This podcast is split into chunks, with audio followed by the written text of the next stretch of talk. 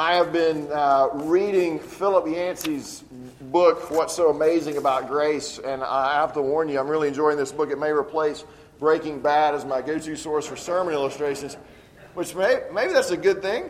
Um, but, but Yancey says that he was, uh, he recounts the story of a friend who was riding in a bus and overheard this conversation between two people. And one of them was reading a book by the author Scott Peck, The Road Less Traveled, which some of you may have heard of or read. And so here's the conversation. Person number one says, What are you reading? And the second one says, I'm reading this book a friend gave to me. She said it changed her life, but I haven't gotten very far yet.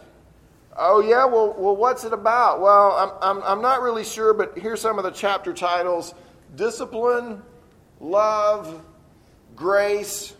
And the person interrupts at this point and says, What's grace?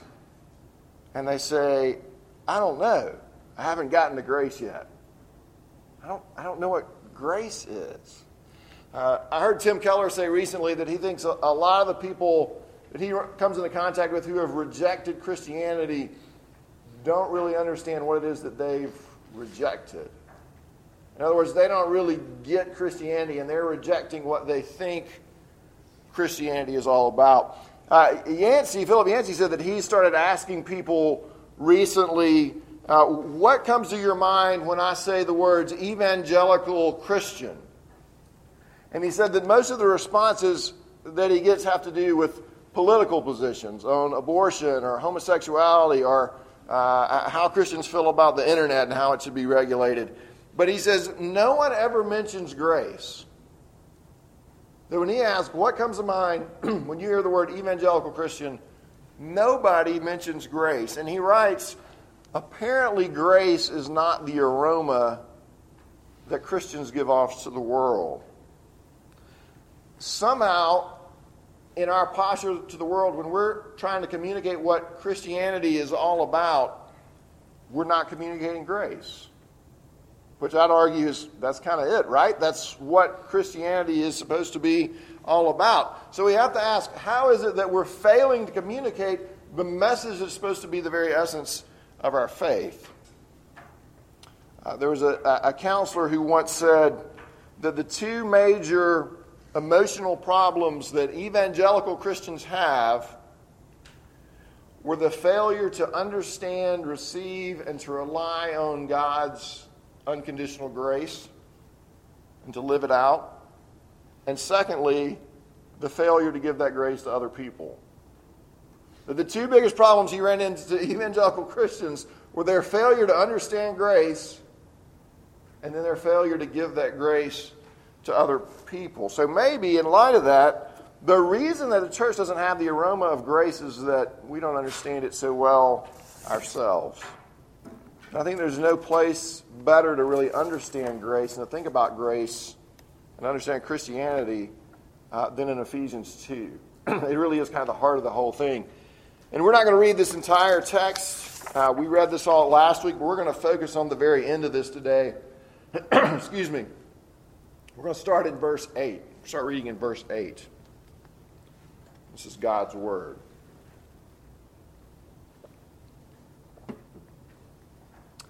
For by grace you have been saved through faith. And this is not your own doing, it is the gift of God, not a result of works, so that no one may boast. For we are his workmanship, created in Christ Jesus for good works, which God prepared beforehand that we should walk in them. pray for us. Father, I pray. Um, for your enabling this morning, that you would enable my speech and that you would enable our hearing, uh, that we might hear the message of grace uh, and be changed by it. And we ask it in Jesus' name. Amen. Well, here's what I want to do. I want to I want to just try to answer two questions. Number one, which we're going to spend the bulk of our time on, um, what is a Christian? And then secondly, why should I want to be one? Right. So, so what is a Christian? And, and why should I want to be one? And, and I hope you'll see grace kind of, kind of running through the answer to both of these questions. So, first of all, what is a Christian? And I want, I want to kind of start very basically. Uh, a Christian, first of all, is someone who acknowledges that God exists, that God is holy, that God is the standard for what is right and wrong, that God is the standard for what is just and unjust. Um, now, I'm, I'm pretty sure that all of us, no matter what our religious leanings are, would agree that certain things are right and certain things are wrong. That there are certain things that people ought to do, and that there are certain things that people ought, ought not to do. Uh, I heard somebody say recently that the, that the public school system couldn't teach values. And I kind of thought, well, so you, you let people cheat now? Um, so, because that's what you're implying there. If you can't teach values, that's actually a value that you're teaching every time somebody gets in trouble for cheating on their test. Isn't that a value? Uh, C.S. Lewis once said, uh, and, I, and I don't know if I'm remembering this right or not, but I think I am. He used the, the, the example of an orange. Like if, if I'm eating an orange and you grab my orange and take it from me, I may be somebody who says there's no absolute right and wrong, but if you steal my orange, you know we're dealing with citrus fruit now. If you if you steal my orange, then suddenly I'm convinced that that's wrong, that that's objectively wrong, that you ought not to have done that. We all have this sense of ought, of right and wrong, even if even if we say there are no moral absolutes. We all have that sense. Where did that come from? Where did that moral sense of right and wrong come from? Uh, if there is no God, as one writer put it, who among us ought to be able to declare a law that ought to be obeyed? Either God exists or he does not, but if he does not, nothing and no one else can take his place. The same writer goes on to say, As things stand now, if there is no God, everything is up for grabs. Nevertheless, napalming babies is bad. Starving the poor is wicked. Buying and selling each other is depraved. There is such a thing as evil. Altogether now, says who? Says who? And he says, God help us. We all get in here that there's some kind of moral law to the universe. A Christian is someone who, among other things, has come to realize that the existence of that moral law implies that there's a moral lawgiver. And if there is a moral lawgiver, then his laws apply not just to, to those people over there, but his laws apply to me as well. And so a Christian realizes there is a moral law, which implies that there is a moral lawgiver, that there is a standard, and that I haven't lived up to that standard, which is what we spent a lot of time looking at last week in Ephesians 1 through 3. We've, we've realized at least something of the truth of the fact that we're dead in our sins. That, there, that there's something wrong with us. There's something wrong with the world. There's something broken about me. That I stand guilty before the judge of, of all the earth and actually deserve his wrath. So you might say, if you're, you're thinking about this, you might say at this point, okay, I get it. A Christian is someone who realizes they've been bad, and now they're going to try really hard to be good. Well, sure, that's what every religion is about, right? You, you're just trying to be better. It's kind of a moral self improvement. And, and I, don't, I don't know that I really need religion for that. And so people think of Christianity as just another religion, as moral self improvement, uh, as a political thing. They think of Christians who, uh, as people who are uptight about drinking or sex. They think of, of Christians as somebody who goes to church and, and reads the Bible and prays, someone who's moral, somebody who's always trying to, to do what Jesus did. But here's the problem with every one of those every one of those is about something that you do. And Christianity at its heart is not about what you do. Christianity is about what somebody else has already done. Christianity is not about what you do, it's about what somebody else has already done. And because of that, it's completely different from every other religion.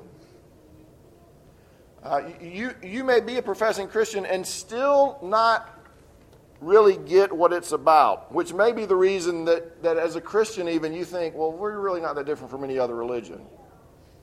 That they're all just different paths of getting to God. That, that God's at the top of the stairs and I'm at the bottom of the stairs and I got to somehow climb my way to God, and, and every religion is teaching some variation of that. It, here's Christianity You're on one side of the Atlantic, and God's on the other side of the Atlantic. Now, the reality is, is we're just running around with this Atlantic, don't really want to have anything to do with God. But let's say you, you get kind of convicted of your sin and say, you know what, I need to improve my relationship with God. I need to connect with God somehow. And you start trying to, to swim across the Atlantic. Uh, some of us might make it 20 yards. Somebody might make it 100 yards. Maybe there's we got super Olympic swimmers. Somebody makes it a mile, but nobody's swimming across the Atlantic. That distance is too great. There's this gap between us and God. So, how do we bridge that? Well, the reality is, is we don't, but God does. What does verse 8 say? For by grace, for by grace you have been saved. What's grace? It's something good that we get that we didn't deserve to get. It's unearned favor. It's unmerited favor. It's undeserved favor.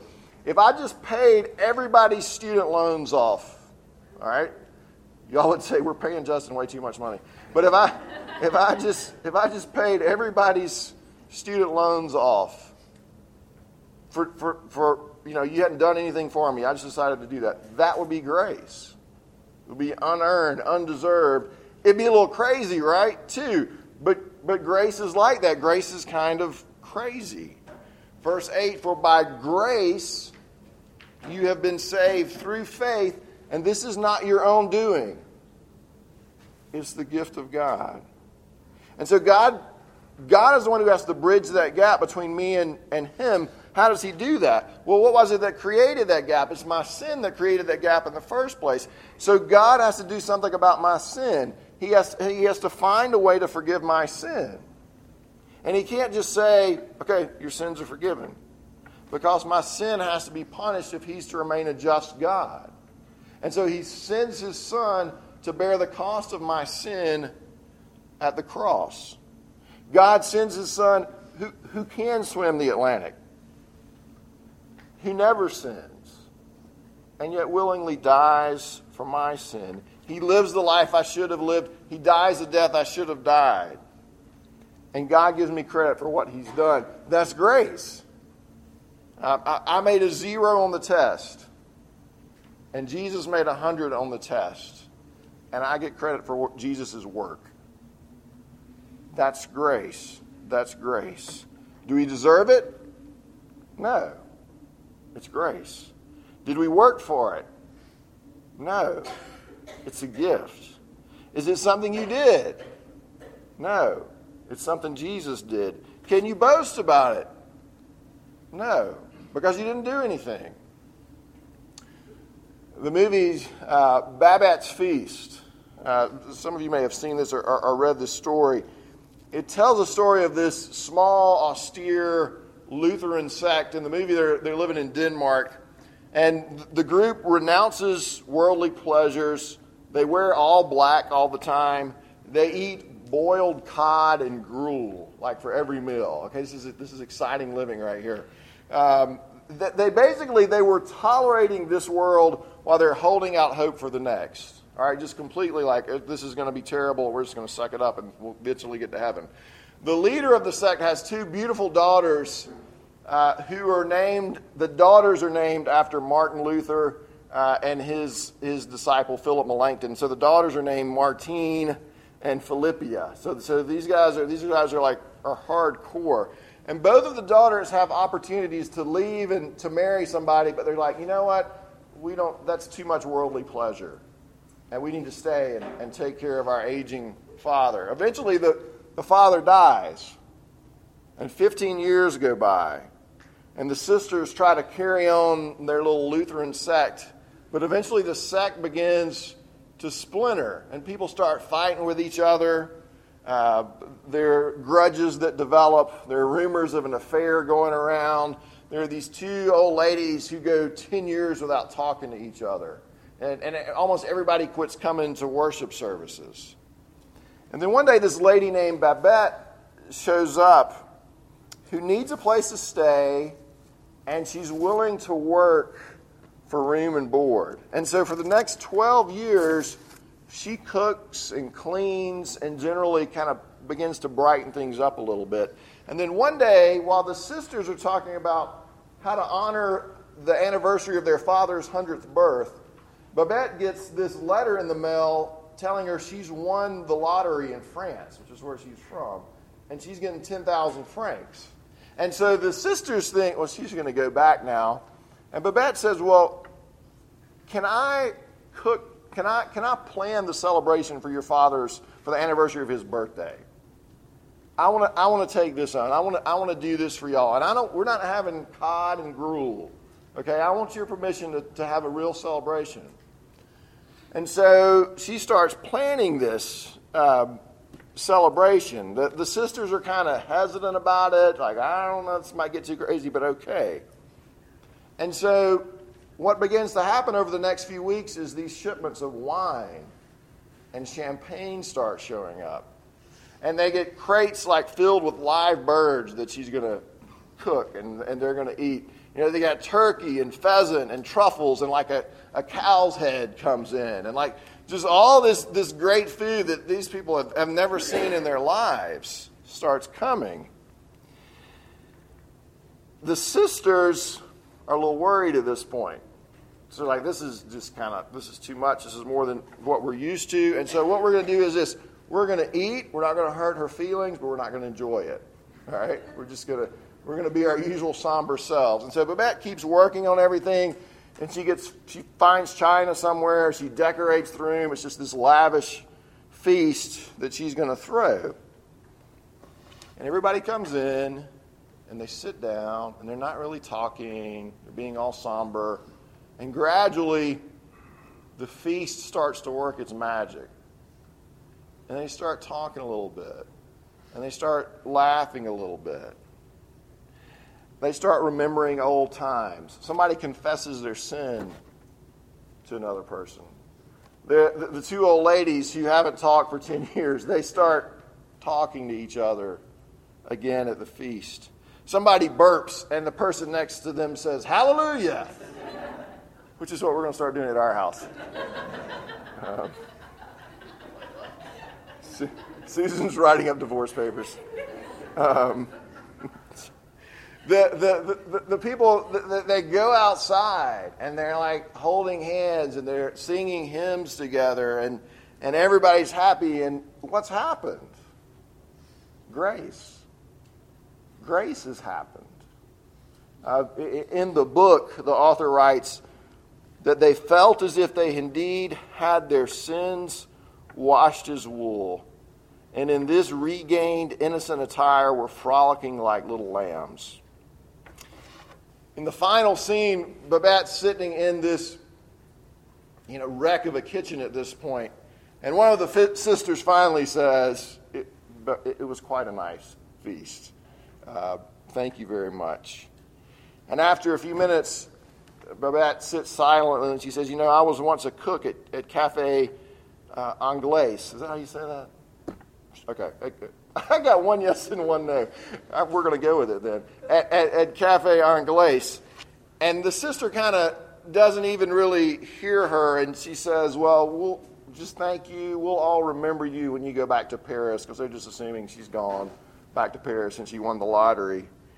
And Babette looks up and is like, I'm not going back to Paris. Like, all my family's dispersed, and I don't have the money to go back to Paris anyway.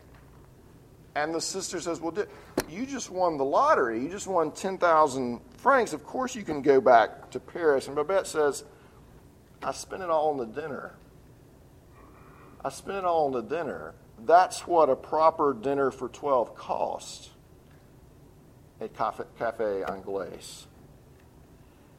Grace. Grace. And see, that, that's what Christianity is all about costly to God, but absolutely free to you. Jesus giving you undeserved grace at the cost of his own life. It cost you nothing, but it cost uh, but it cost him everything. It cost him everything. And he says, Come and eat. Come and eat. Isaiah 53 Come, everyone who thirsts, come to the waters and he who has no money, come buy and eat. he who has no money, come buy and eat. Come buy wine and milk without money and without price.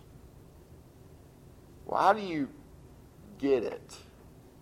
How do you get this grace? It might be more accurate to say grace gets you. Salvation comes by grace through faith, not by works. Uh, there's this kind of weird story in the Old Testament where the, the people of Israel have they've all rebelled against God again, and, and God sort of had it with them, and He sends these venomous snakes. It's kind of like snakes on a plane. He sends these venomous snakes among the among the people of of Israel, and they're and they're they're they're biting them all, and, and all these people are dying. And as you can imagine, everybody's like, well, "I think we better repent." Um, and so God tells Moses to take a, a, like a pole and to put a bronze serpent on top of the pole. And he says to stake that out there in the camp, and everybody who looks at that, who looks up at that snake on the pole, will be cured of the snake bite. John chapter 3, fast forward. John chapter 3, this is what Jesus says. As Moses lifted up the serpent in the wilderness, so must the Son of Man be lifted up, so that whoever believes in him will have eternal life. Faith is, faith is looking, trusting, and looking and resting in what Jesus has done on the cross. Faith is receiving the banquet that God freely gives to us. Faith is, is trusting Jesus to forgive your sins, to trusting in Him to be the one to make you right with God. We receive salvation as a gift through faith, through trusting in Christ and what He's done. Uh, Nik Wallenda has been in the news for his uh, tightrope walking again recently, imagine if he came to you and said, Do you believe I can walk across that rope? And you're like, yeah, yeah, I believe you can do that. And then he says to you, Do you believe I can carry you and walk across that rope? And you're like, eh, Yeah, yeah, I, I believe you can do that. And then he looks at you and he says, Well, get on my back and let's go. Get on my back and let's go. That's faith. That's faith, not depending at all on yourself, but hopping on Jesus' back, as it were, and allowing Him to carry you to the Father. Now, you may say, ah, that sounds too good to be true. Are you, are you telling me my works don't have anything to do with this? That I don't contribute anything to it? Uh, here's the way somebody put it we're not saved by works, we're saved to do good works. Here's the way Paul put it in verse 10 For we are his workmanship, created in Christ Jesus for our good works, which God prepared beforehand that we should walk in them. We're not saved by works, we're saved by grace, but that grace changes us so that now, not out of obligation, not out of guilt, not out of fear, but out of gratitude out of a changed heart, changed by the Spirit, we delight to walk in and to do good works. But we have to keep in mind that those good works flow continually out of our grasping what God has done for us in Christ. Why did the old women start talking to each other again after 10 years? Why did the people start confessing their sins to one another? Why were they doing good works? Because they had received grace. They had received grace and that grace had set them free. A Christian is somebody who's received grace. A Christian is somebody who's received grace. Now, second point, and I'll, and I'll be brief with this.